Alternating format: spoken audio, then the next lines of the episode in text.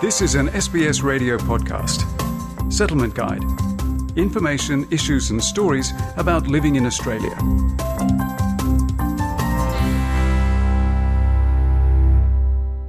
SBS acknowledges the traditional custodians of country and their connections and continuous care for the skies, lands, and waterways across Australia.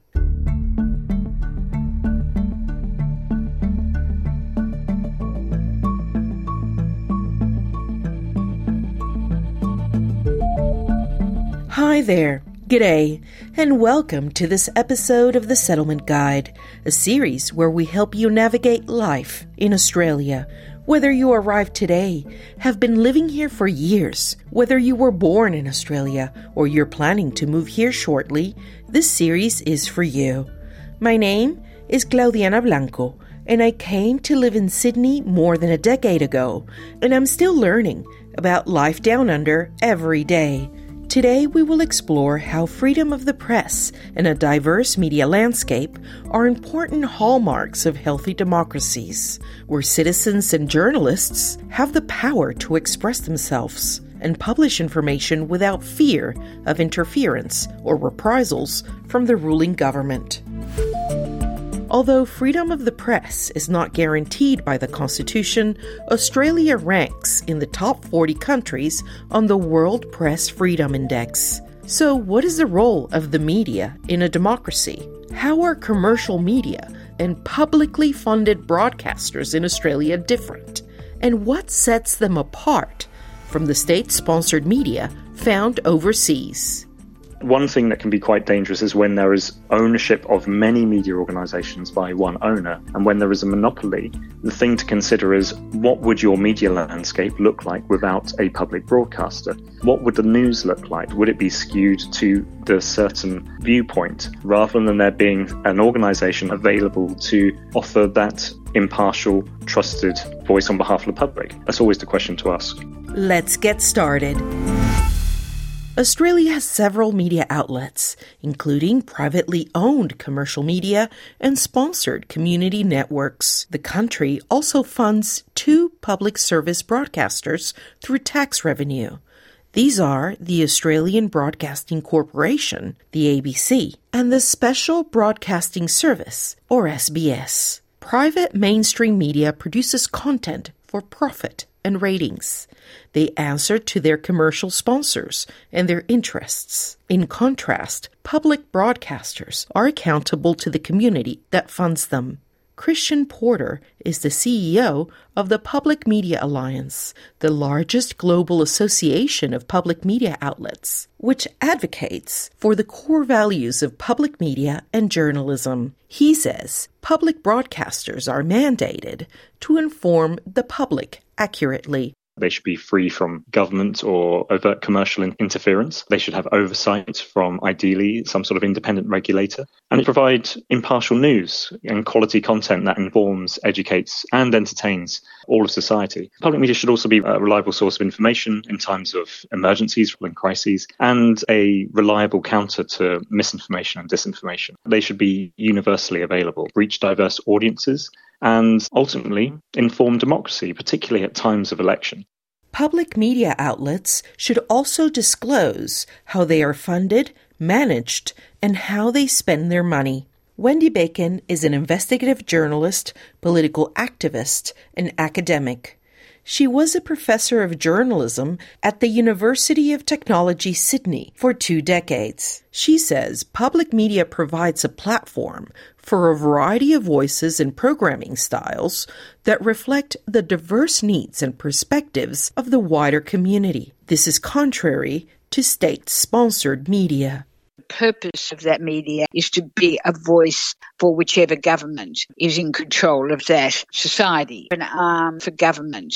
Now, that's very different from the idea of independent broadcasting where funding can come from the public, but in some way it's a grant to media which is able to make judgments about what has news value, what serves the community in terms of information. Professor Bacon adds that public media must have editorial independence, the freedom to criticize the government and all political parties. This means these broadcasters decide what news to report and how. For that to happen, there has to be in place arrangements to protect that independence. For example, the Minister for Communications does not have direct control over a, public broadcaster, whereas where you've got state controlled media, then the Minister would be able to give direct instructions State controlled media is common in countries ruled by authoritarian regimes. They usually publish government friendly,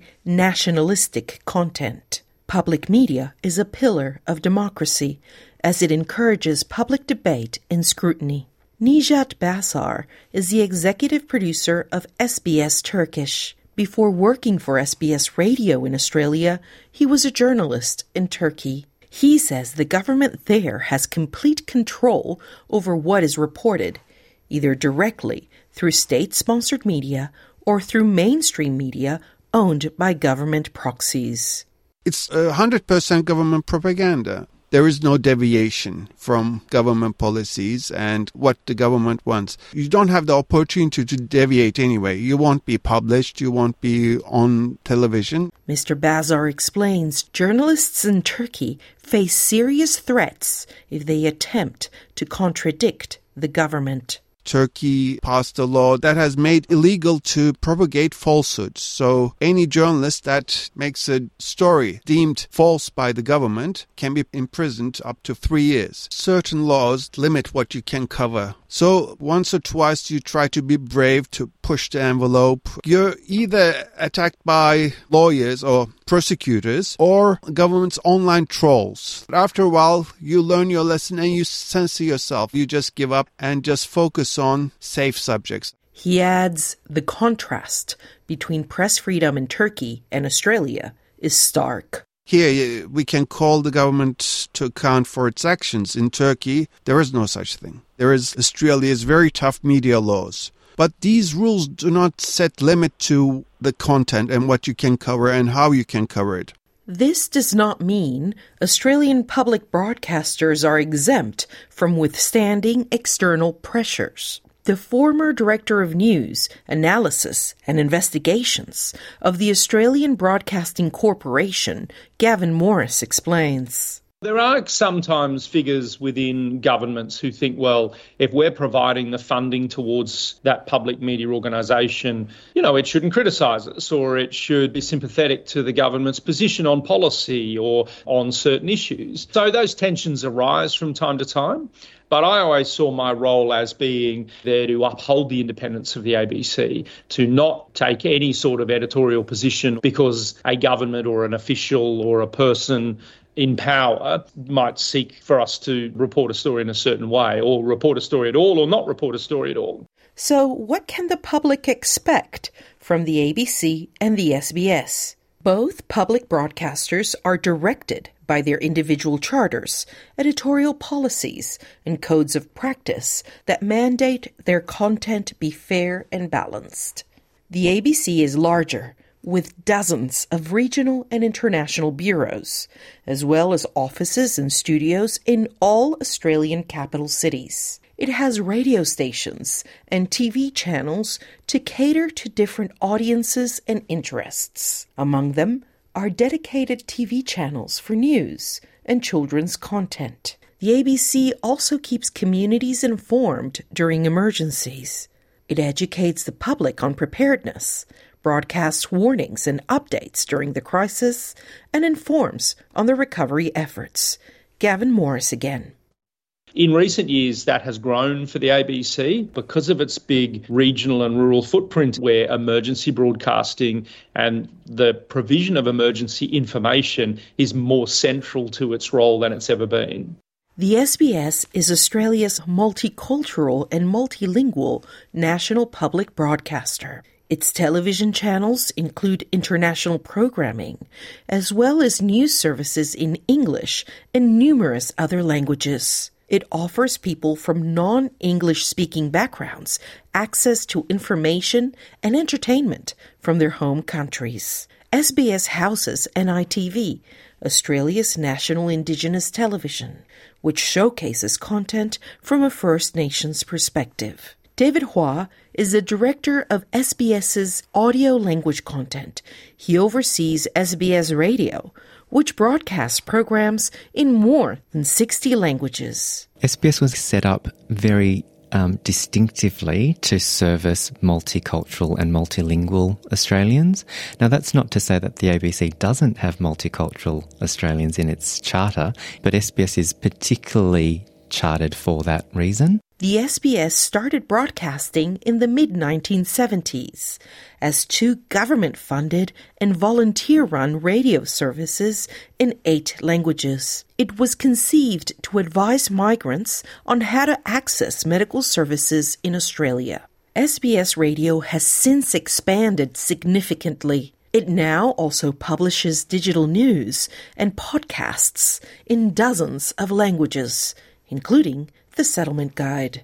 David Hua again.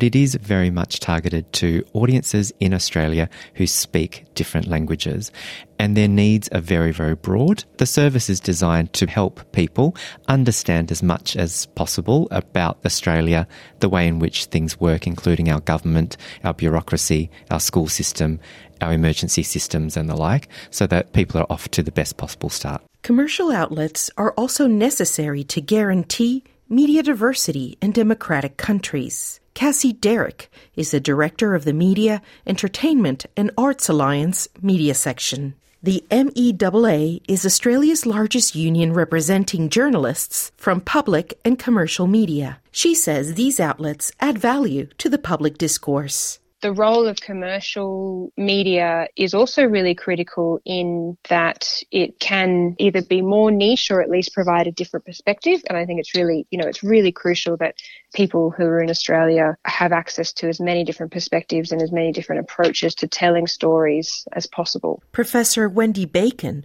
has worked as a journalist in both public and commercial outlets. She says although some sections of commercial media do outstanding public interest journalism, most of their content is designed to attract large audiences to raise revenue through advertising.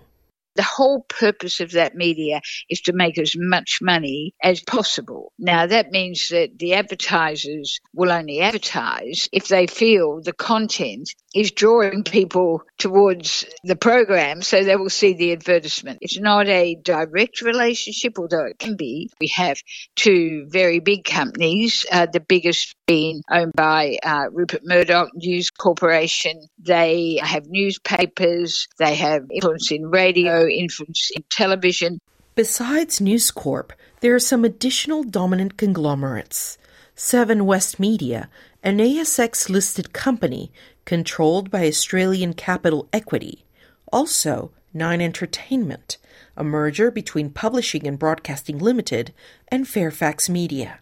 These two former companies were originally founded by the Packer and Fairfax families. Public Media Alliance CEO Kristian Porter says the drawback of private ownership is that some outlets may be editorially skewed often commercial outlets will be beholden in their editorial values to their owners. And often their owners can help decide what approach their reporters will take to certain news topics. In some countries, the commercial press is largely seen to be right wing supporting.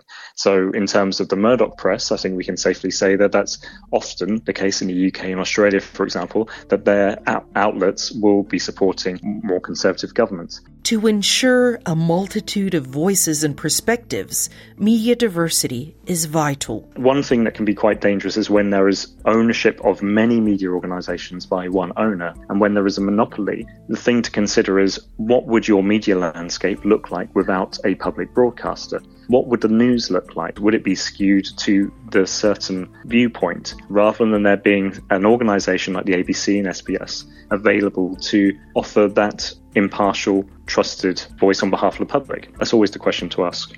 Thank you for listening to this episode of The Settlement Guide, written and produced by me, Claudiana Blanco. The Settlement Guide managing editor is Rosa Germian. Until next time.